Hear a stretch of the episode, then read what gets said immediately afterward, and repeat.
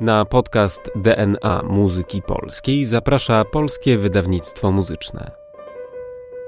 Z tym dziełem nie jest łatwo.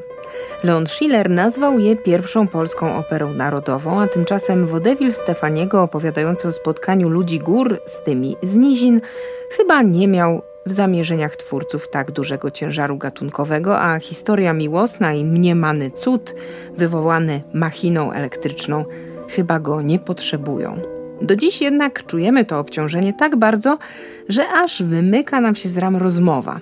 Miało być o krakowiakach i góralach Stefaniego, a wraz z Łukaszem Borowiczem meandrujemy wokół tematu. Będzie więc nie tylko o pierwszej polskiej operze narodowej, ale w ogóle o pierwszej polskiej operze między nędzą uszczęśliwioną a polowaniem na zająca. Zapraszam. Agata Kwiecińska.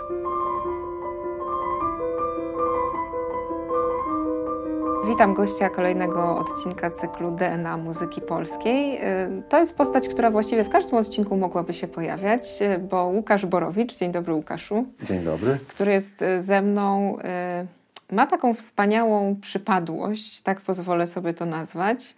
To jest oczywiście z gatunku tych nieuleczalnych. Z tych nieuleczalnych i to ta nieuleczalność też jest cudowna, że nie interesuje go to, co najczęściej grywane. Najbardziej kręci cię to, bo chyba tak trzeba to ująć, a widziałam różne dowody na to.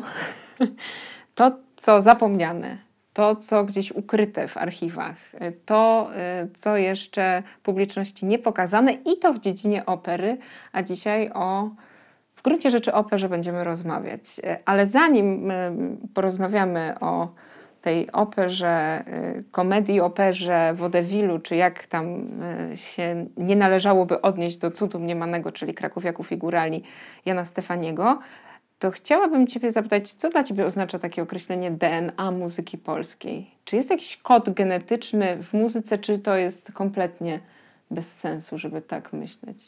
Ja myślę, że oczywiście, że jest, z tym, że e, czasami wydaje mi się, że tego kodu genetycznego szukamy troszeczkę na siłę, albo troszeczkę nawet y, wymyślając go niejako i tworząc go, y, nakładając własne klisze, przede wszystkim naszej wiedzy historycznej na temat tego, co się w polskiej muzyce działo. Bardzo często na przykład y, mówiąc o muzyce XVIII-wiecznej lub wczesno-XIX-wiecznej, ja spotykałem się chociażby, no, zajmując się muzyką pierwszej połowy XIX wieku, chociażby Dobrzyńskiego, w wielu publikacjach, pamiętam, czytałem o najróżniejszych wpływach które mogły kształtować danego kompozytora, czy właśnie wspomnianego Dobrzyńskiego, czy wielu innych wcześniejszych kompozytorów. Tymczasem wydaje mi się, że czasami te wpływy to jest nasza taka tendencja do katalogowania rzeczywistości historycznej. To znaczy, myśląc o nieznanych kompozytorach lub o mało znanych kompozytorach, od razu staramy się e, jakoś ich zaszufladkować, jakoś ich przyporządkować, z czego oni się wywodzą, z jakiego stylu, z jakiego okręgu stylistycznego, kogo oni naśladują. I później dochodzi do paradoksów, ponieważ okazuje się, że e, no, chociażby myśląc o Moniuszce i myśląc o technice motywów przewodnich e, w halce wileńskiej, a później w halce warszawskiej, mówimy, że to jest nawiązanie znaczy nie mówimy, ale często możemy się spotkać z takimi twierdzeniami, że to jest nawiązanie do Wagnera, który rozwinął tę teorię i tak dalej. Ale z drugiej strony, jeżeli się tak dobrze nad tym zastanowimy, to Moniuszko nie miał prawa tego Wagnera w tym momencie poznać, a Wagner tworzył tę teorię w tym samym momencie, co Moniuszko. Czyli w tym momencie, z punktu widzenia historii, oczywiście jeden gigant jest odpowiedzialny za stworzenie techniki motywów przewodnich i automatycznie się przypisuje to wszystkim naokoło. I troszeczkę tak samo jest z tym DNA muzyki polskiej, chociażby rozmawiając o, o operze Stefaniego, ciągle e, we wszystkich źródłach no, napotykam na rozprawianie się e, z tym, na ile autor y, inkorporował oryginalne melodie ludowe, na ile on je stworzył i one potem przeszły do tego. Jakby mm, myślę, że w każdej literaturze europejskiej operowej tego czasu mamy próby i e, wtłaczania własnego dziedzictwa, ale też egzotyki. Mody się bardzo szybko zmieniały. No, chociażby, że wspomnę modę na, na, na, na turecczyznę, prawda? Uprowadzenie z Seraju, na którą polska reakcja była dosyć szybka, czyli Marcinowa w Seraju Kurpińskiego. I jakby no ten tytuł od razu... Marcinowa jakby... z Dunaju w Stambule w Seraju. To są te wspaniałe tytuły. To są te wspaniale, wspaniałe tytuły. Także no, te odkrycia rzeczywiście czy odkrycia, fascynacja tym, co, co było, e, co się działo w operze polskiej XIX-wiecznej, na pewno to jest temat ciekawy. To teraz e, spróbujmy się skupić na Stefanii. Dlatego zapytałam o to DNA muzyki polskiej, no bo Stefani, jakby nie patrzeć, był Czechem i ciężko jest oderwać się od tego faktu.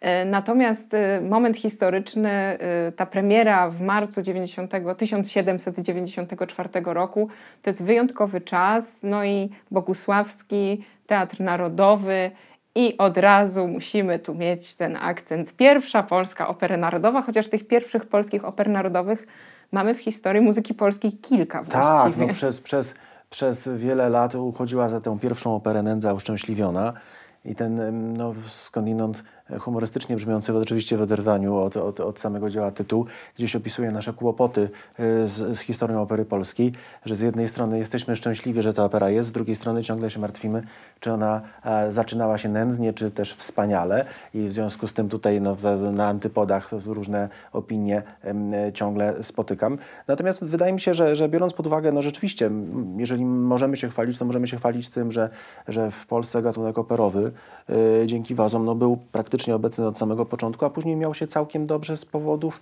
bardzo prozaicznych. Z powodu takiego, że wszystkie trupy jadące do Petersburga po drodze zatrzymywały się w Warszawie. I tak samo jak dzisiaj planują, znaczy dzisiaj już się nie planuje tournée, bo żyjemy w czasie posthistorii muzycznej, kiedy tournée sprzed czasów COVID-u to jest wspomnienie, ale kiedy jeszcze się podróżowało... Teraz planuje się, y, widz planuje tak, online tournée Tournée, jakie, jakie, jakie transmisje będzie miał, prawda, po kolei do obejrzenia. Natomiast w, w czasach, kiedy się te tournée jeszcze planowało, to jakby podstawową zasadą było takie planowanie, żeby właśnie na jakichś punktach takich przystankowych też mieć jakieś koncerty, żeby z całą orkiestrą podróżującą po prostu nie spać w hotelach na pusto, jak to się mówiło w Gwarze.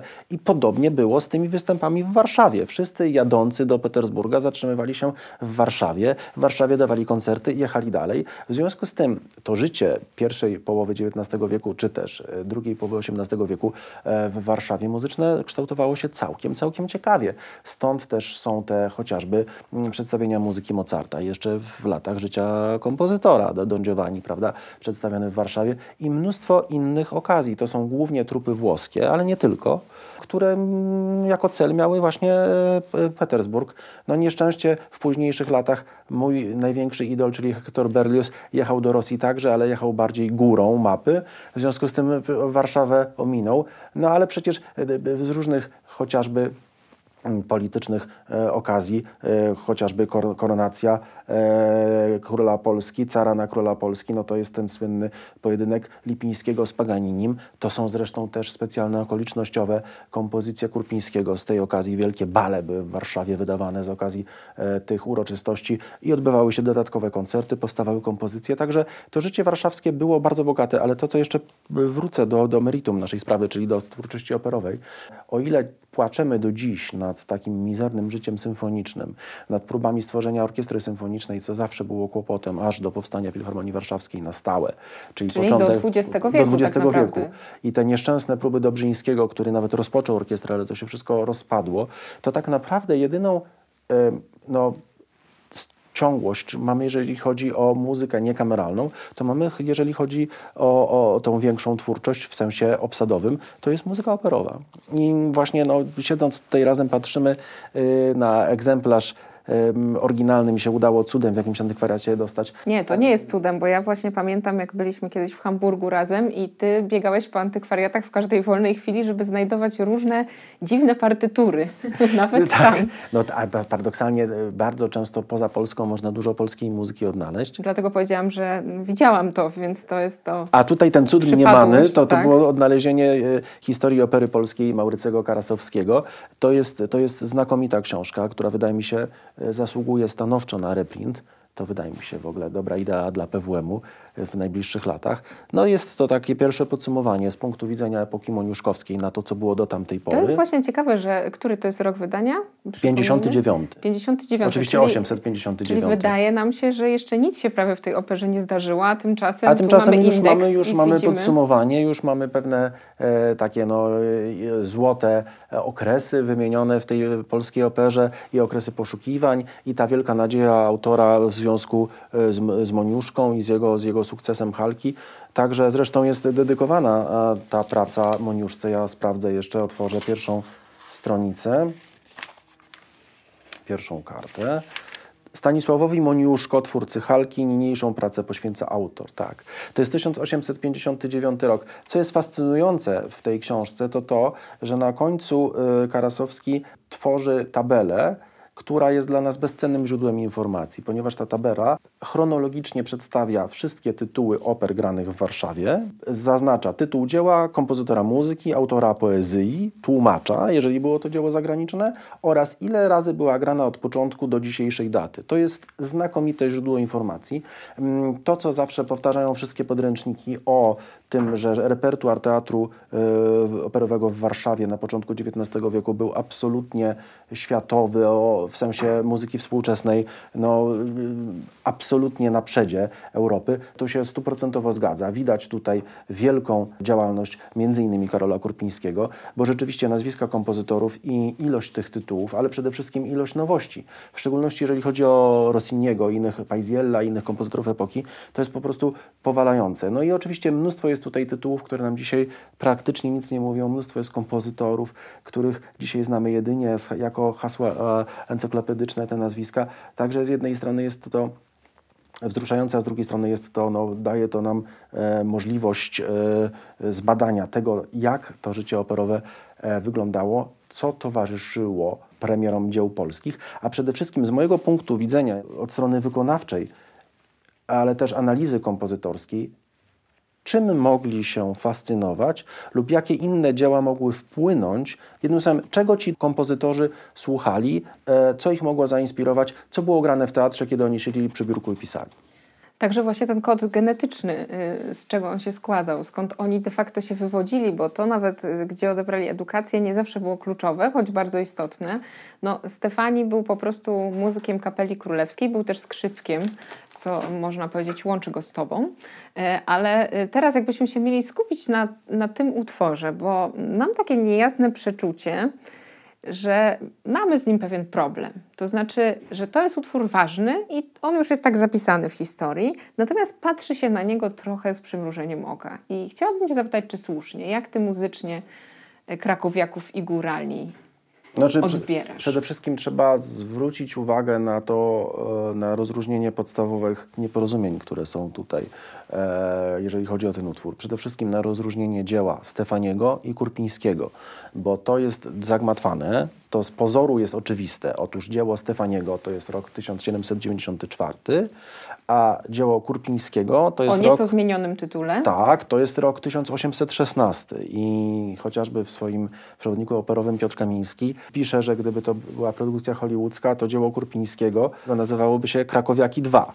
Po prostu jest pewnego rodzaju kontynuacja, sequel, prawda? Natomiast e, oczywiście mm, późniejsza konkurencja obu utworów względem siebie doprowadziła do tego, że te utwory w tej mm, takiej potocznej jakiejś e, świadomości zaczęły się mieszać, a jeszcze do tego doszła w XX wieku olbrzymia zawierucha e, ideologiczna na temat dziedzictwa muzyki polskiej i cała wielka, niesamowita akcja Leona Schillera przywrócenia dzieła Stefaniego i Bogusławskiego, ale tego dzieła w postaci uaktualnionej. W związku z tym oczywiście mamy tam przedwojenne te próby przywracania, ale przede wszystkim jakby najbardziej brzemienne w skutki w kwestii świadomości naszej na temat tego utworu e, są te próby powojenne i premiery powojenne. Ta produkcja zdaje się z 1947 roku, kiedy były zmieniane sensy, kiedy były zmieniane teksty, kiedy były różne rzeczy dopisywane, kiedy też w ogóle w powojennych tych olbrzymiej ilości inscenizacji tego dzieła zaczęto mieszać, wkładać fragmenty Stefaniego do Kurpińskiego, Kurpińskiego do Stefaniego. No jednym słowem, e, wtedy, po wojnie, podejście do kwestii oryginalności muzyki, szczególnie XVIII-XIX wieku pierwszej połowy, było czymś absolutnie nieważnym. E, było ogólne przekonanie, że dzieła należy poprawiać, dzieła należy unowocześniać. Stąd w ogóle mm, szacowna skądinąd przecież seria drobnych utworów z końca XVIII wieku i z początku XIX wieku wydawanych przez PWM w opracowaniach wybitnych dyrygentów, znakomitych kompozytorów, Kazimierza Sikorskiego, Grzegorza Fittelberga, wszystkich tych ludzi, którzy w najlepszej wierze chcieli te utwory unowocześnić, udoskonalić, ale no, doszli do tego, że zaczęli jakby komponować muzykę na motywach. Zaczęto e, komponować chociażby partie rogów niewykonalne na rogach naturalnych. Zaczęto korzystać ze zdobyczy rozwoju instrumentacji, które były były obce tamtym czasom. Jednym słowem, stworzono coś, czego nie było. I tutaj w związku z tym pojawiło się, moim zdaniem, pewnego rodzaju oczekiwanie, że chcielibyśmy mieć operę na miarę Wesela Figara, na miarę Don Giovanniego, że my też, że w tym samym czasie, że przecież równo wystartowaliśmy, że i tutaj zawsze mamy te odwieczne nasze... No, czyli kompleks po prostu. Kompleksy, no takie jakby, że skrzypce oczywiście wywodzą się z Italii, cały świat to jest violin, to są gajga, ale tylko w Polsce jest skrzypce, źródło słów inny, w związku z tym, a był Groblicz, w związku z tym skrzypce są tak stare w Polsce i we Włoszech i podobnie troszkę z operą. Oczywiście jest w tym dużo prawdy, że to się rozwijało, ale no, jest to dzieło, które wydaje mi się przede wszystkim nie rościło sobie pretensji do bycia operą seria, a często e, z operą seria czy operą buffa jest e, ono zestawiane. Jest to dzieło, które jest, no powiedzmy, sytuuje się pomiędzy gatunkami. E, Singspiel, opera komik, ale przede wszystkim vaudeville, dzieło, gdzie tekst mówiony jest równie ważny jak muzyka. W związku z tym nazwanie tego dzieła, tego utworu operą narodową pierwszą. No właśnie, jest, jest strasznym nadużyciem. Mhm. Jest takim mitem założycielskim, który z gruntu jest pęknięty, ponieważ to nie jest opera. Ponieważ jeżeli wystawimy Cud Mniemany, yy, to mamy do czynienia z sytuacją, w której większość wieczoru orkiestra nie gra, a słuchamy aktorów. To jest zresztą e, przyczynek do tego naszego dziwnego patrzenia na rozdział tych dwóch warstw. To, że chociażby w znakomitym nowym nagraniu pod dyrekcją Wacława Luksa partie mówione wykonane są przez znakomitych aktorów, a partie śpiewane przez świetnych, e, znakomitych solistów. No, czyli jakby dzisiaj te rzeczy, widzimy osobno. Zresztą no, tutaj jakby wraca kwestia e, prób połączenia Teatru Narodowego i Opery Narodowej w jeden organizm. To było, zdaje się, e, marzenie, jeżeli się nie mylę, Kazimierza Dejmka, prawda? Czy jakby to myślenie post-schillerowskie, czy jakby gdzieś tam z odmentów historii, z początku tego teatru operowego i teatru jako w ogóle miejsca, gdzie muzyka jest e, oczywistą częścią całości. I z tego wszystkiego, z tej wielkiej tradycji, gdzieś tam w tych naszych marzeniach, to nasze pierwsze dzieło powinno być co najmniej takie, jakbyśmy chcieli na tle muzyki europejskiej. Natomiast ten utwór miał kompletnie inne zadanie i chyba też inne znaczenie. Przede wszystkim miał nieść te kwestie, które niosło słowo, a muzyka jest niejako towarzysząca. Muzyka jest bardzo dobrą muzyką swojej epoki. Nie jest to muzyka, która tę epokę kończy, ani która tę epokę przewraca wyprzedza, do góry nogami tak. czy wyprzedza. Po prostu korzysta tutaj kompozytor ze wszystkich możliwych środków i zresztą ja na przykład często spotkałem się z zarzutami w stosunku do tego utworu, chociażby pod kątem literackim, że e, no właśnie, że mamy sytuację, że są niby użyte melodie e, ludowe, ale tak naprawdę nie wiadomo, czy one są oryginalne, czy może one są komponowane w stylu melodii ludowych. Drugi zarzut, że teoretycznie mieszkańcy południa ziem polskich mówią gwarą mazurską, e, która też tak naprawdę jest konglomeratem najróżniejszych gwar tego okresu, które były dostępne i nikt jakby w tych krytykach nie dostrzega faktu, że tak się wtedy w Europie pisało, że cała kwestia egzotyczności lub pokazania pewnej grupy kontra druga grupa w sytuacji teatralnej, to czy to byli przybysze z odległych krain, prawda, jak u Rameau często, czy, czy, czy, czy u Gluka, czy się posiłkujemy jakąś historią mitologiczną i mamy scytów, yy, prawda, yy, u Gluka, czy mamy krakowiaków, czy górali, to są... Czy jesteśmy na Taurydzie, Czy prawda? jesteśmy na Taurydzie, to są wszystko pewnego rodzaju tylko no, i wyłącznie umowności. umowności. No jak cała opera zresztą, no bo trudno, Ale, trudno właśnie się oderwać od tego. Ja, ja widzę, że jest taka wielka tęsknota, żeby tak się wszystko zgadzało, a przecież cały pomysł w ogóle na no, jakieś zagłębienie się w etnografię, w, analizę tego wszystkiego, to jest, są lata dużo, dużo późniejsze. My jesteśmy na, na dobrych kilkadziesiąt lat przed badaniami Kolberga, który dopiero zaczynał to wszystko, który, a tak naprawdę przecież dopiero e, serio sprawa dwudziestowiecznej muzykologii i etnomuzykologii w ogóle postawiła sprawę pionierskie badania Kodaja, Bartoka i różnych i, innych badaczy w innych krajach, to, to jest pieśń przyszłości. I ten biedny Stefani, który jest w tym momencie jakby e, z jednej strony stawiany na podium jako ten pierwszy, a z drugiej strony jest od razu oskarżony, czy że aby to jest oryginalne, czy aby to rzeczywiście oddaje tego ducha narodowego. Ja myślę, że, że, że, że no, no naprawdę czapka z głów przed tym autorem.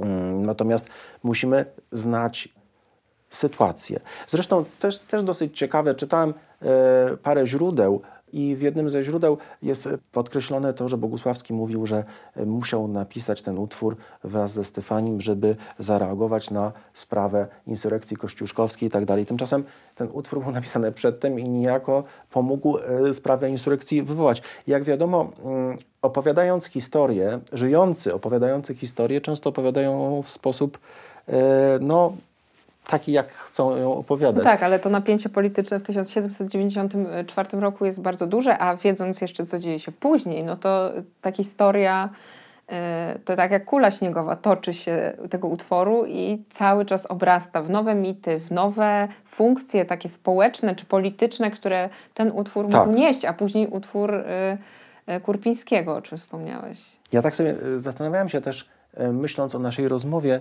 Jakie są główne niemożliwości tego dzieła? Tak, o to, o to chciałam właśnie zapytać. O to, jakie niemożliwości, ale też o to, jakie to stawia trudności przed Tobą jako wykonawcą y, tego utworu, dyrygentem, który wychodzi, załóżmy, do publiczności i dzisiaj, w XXI wieku, ma ten utwór przekazać? Ja myślę, że głównym kłopotem jest jednak y, ten prymat słowa, w związku z tym wydaje mi się, że sytuowanie tego dzieła w teatrze dramatycznym byłoby bardziej na miejscu. Byłoby bardziej na miejscu. Co prawda, jestem pełen podziwu dla aktorów przyszłości, śpiewających aktorów, no ale przecież Bogusławski był śpiewającym aktorem tak samo jak Schikaneder. I podziwu godne jest to, że jeśli wierzyć źródłom, jeżeli rzeczywiście premiery słuchało słuchał cały teatr, czyli 1200 osób. Według świadectw to była tej wielkości publiczność. To w tym momencie przede wszystkim wielki podziw dla dykcji tych artystów, że oni byli w stanie wypełnić kubaturę teatru w sposób zrozumiały dla widowni, bo wydaje mi się, że szczególnie widownia tamtych czasów rozprawiłaby się dosyć szybko z aktorami, których nie mogłaby zrozumieć. Nie dość, że ten teatr, no oczywiście nie nagłaśniany, to jeszcze dotarcie do takich, do tych najwyższych, najbardziej powiedzmy tak, zapalnych no mówiąc punktów. o tym, że nie było ekranu, na którym e, widzieliśmy e, cały czas przesuwające się kolejne partie libretto. Te, te wszystkie e, inscenizacje krakowiaków i tutaj mówię i o Kurpińskim i o Stefanim, mają w ostatnich latach jeden podstawowy problem.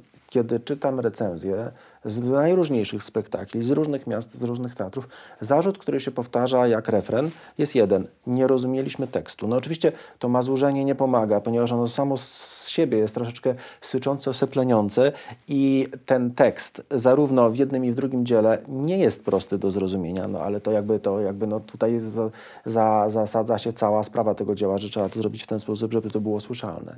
Czyli przede wszystkim rodzaj teatru, w którym miałoby być to dzieło przedstawione, a co za tym idzie, rodzaj sali, w której miałoby to dzieło być przedstawione, w której głos będzie się niósł równie dobrze jak muzyka. No i w tym momencie oczywiście mamy kłopot, ponieważ większość tego typu teatrów w Polsce w tej chwili nie ma fosy orkiestrowej. E, a te teatry, które tę fosę orkiestrową mają, najczęściej są zbyt ogromne do jednak pewnego dzieła no w jakimś sensie kameralnego. Ja sobie wyobrażam, że te 1200 osób mogło być, ale przecież wtedy teatry były wbudowane najczęściej te XVIII i XIX-wieczne teatry z dużo bliższą publicznością, natomiast ta struktura widowni jako komina, że było więcej pięter, ale wszyscy byli dużo bliżej. Tak, i balkonów. I balkonów. W związku z tym wydaje mi się, że to była, to była podstawa tego, że po prostu oni się słyszeli i, i, i po prostu i wykonawcy słyszeli swój własny głos, który odbijał się od ścian i wracał, ale przede wszystkim publiczność. Także to jest podstawowy problem. No i podstawowy problem, że e, dzisiaj no, jakby jesteśmy tak daleko od tego, tego mm, od tej idei e, śpiewogry. Ten gatunek w jakimś sensie jest martwy.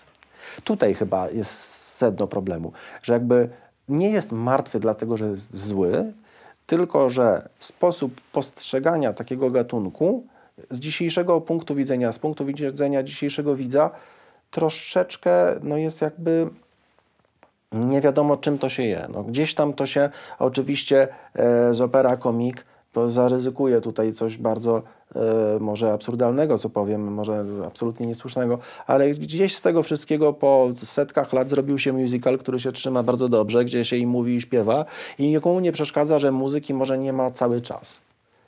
I w związku z tym no tak, tak, ale tu właśnie podchodził. jest problem tego innego porządku, bo to już wtedy wychodzimy zupełnie z teatru operowego, prawda? Musical jest y, osobnym gatunkiem, ma swoją publiczność, y, ma ale pewne tu swoje... właśnie też dotykamy z, z I tej to jest kwestii. ciekawe, to jest istotne, bo ważne jest, y, myślę, że bardzo istotne w naszym dzisiejszym życiu muzycznym jest to, do jakiej publiczności ten przekaz dociera i kto no, przychodzi, ale to właśnie, to ja od razu się też e, tutaj e, będę posiłkował e, takimi wiadomościami arcyciekawymi, które, które przedstawiła mi w rozmowie znakomita autor PWM-u, pani Danuta Gwizdalanka, która opowiadała mi ostatnio o Schikanederze. Rozmawialiśmy o Mozarcie, o czarodziejskim flecie, w związku z tym Schikaneder.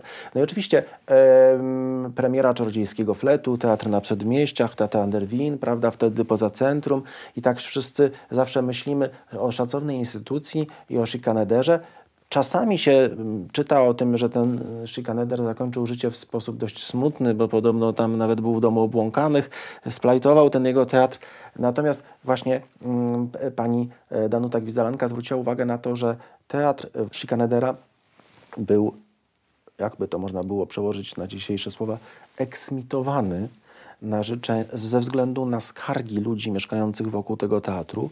I to nie z powodu tego, że zły repertuar, czy nie wiem, cokolwiek nie odpowiadało w strukturze teatru.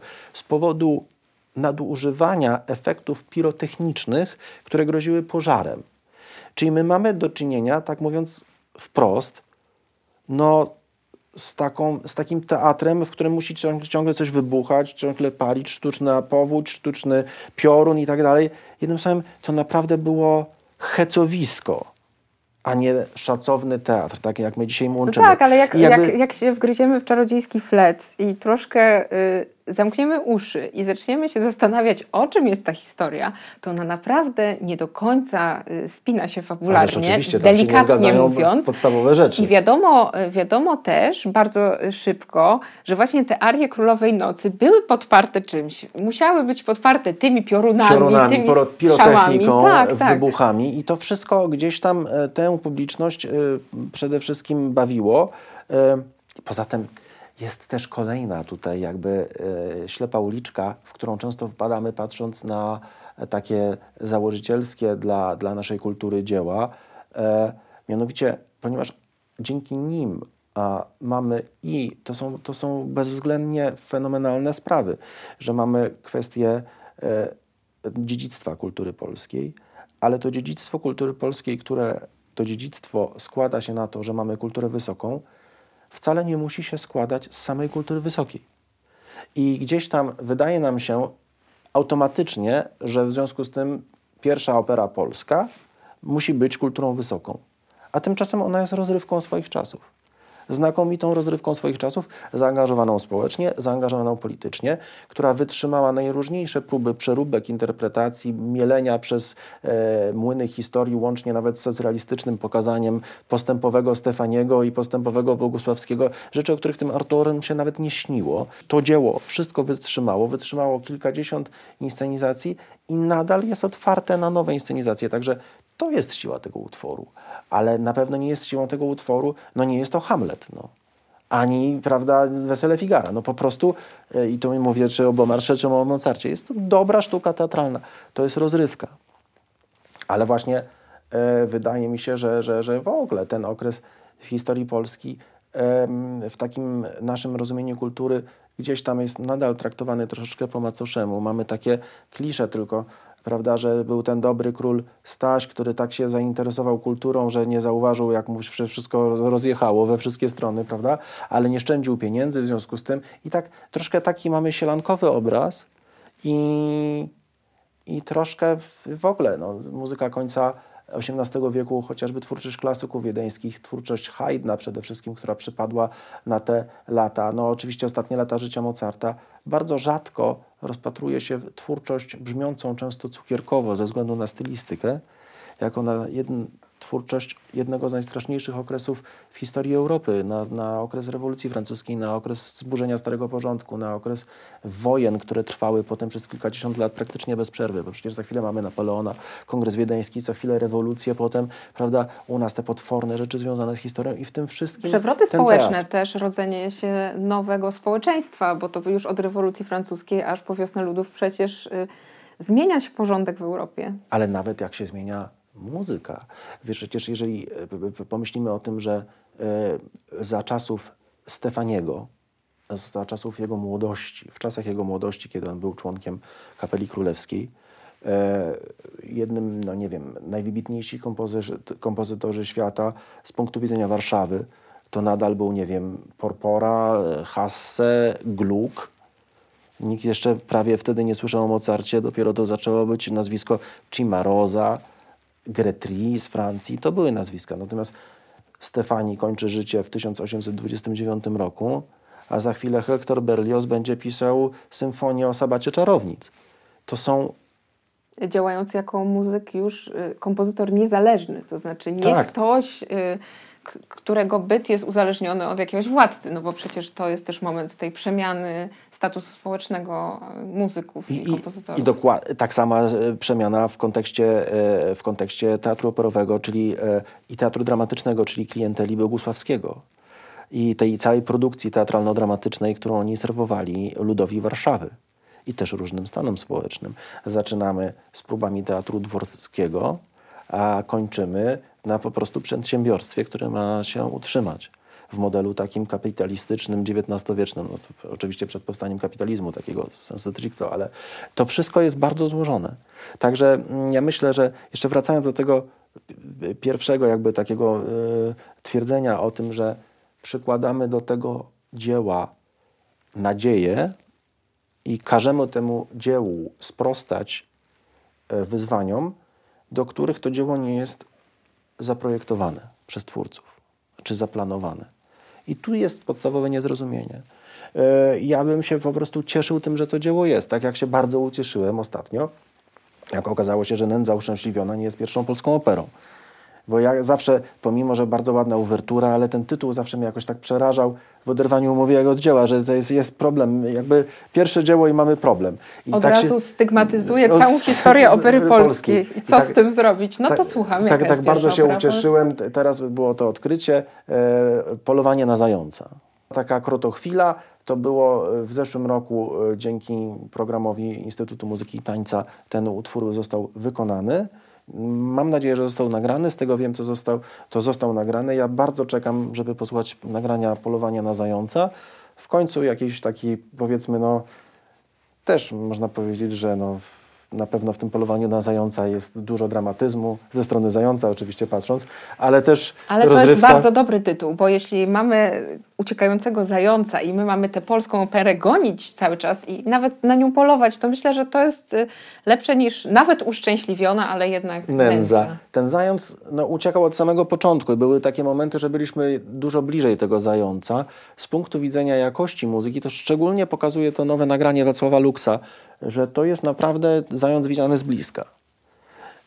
E, Znakomicie e, brzmiące, krakowiacy i górale, znakomicie brzmiące trąbki, e, kotły, rogi, bardzo ładnie napisana partia z kwintetu smyczkowego. Co jest ciekawe, wszystkie te takie drobne zastrzeżenia, które często komentatorzy mają w stosunku do linii wokalnych, że mało koloratur, że mało rozbudowane, że ambitus taki, no powiedziałbym, niezachwycający, nieoszamiający, ale to jest właśnie dlatego, żeby mogli to zaśpiewać aktorzy, a nie śpiewacy z opery seria, którzy byli niedostępni w teatrze typu Bogusławskiego. Zresztą ja, no, jeżeli mógłbym się przenieść w czasie, no to, to, to, to mam wiele koncertów, na których chciałbym być i chciałbym ich posłuchać, ale no, jestem ogromnie ciekawy, jak Schikaneder śpiewał, jak Bogusławski śpiewał, czy z punktu widzenia naszych dzisiejszych oczekiwań to w ogóle było na jakimkolwiek poziomie, w sensie wokalnym. My tego nie wiemy. To byli ludzie od wszystkiego. To był sprawny organizator.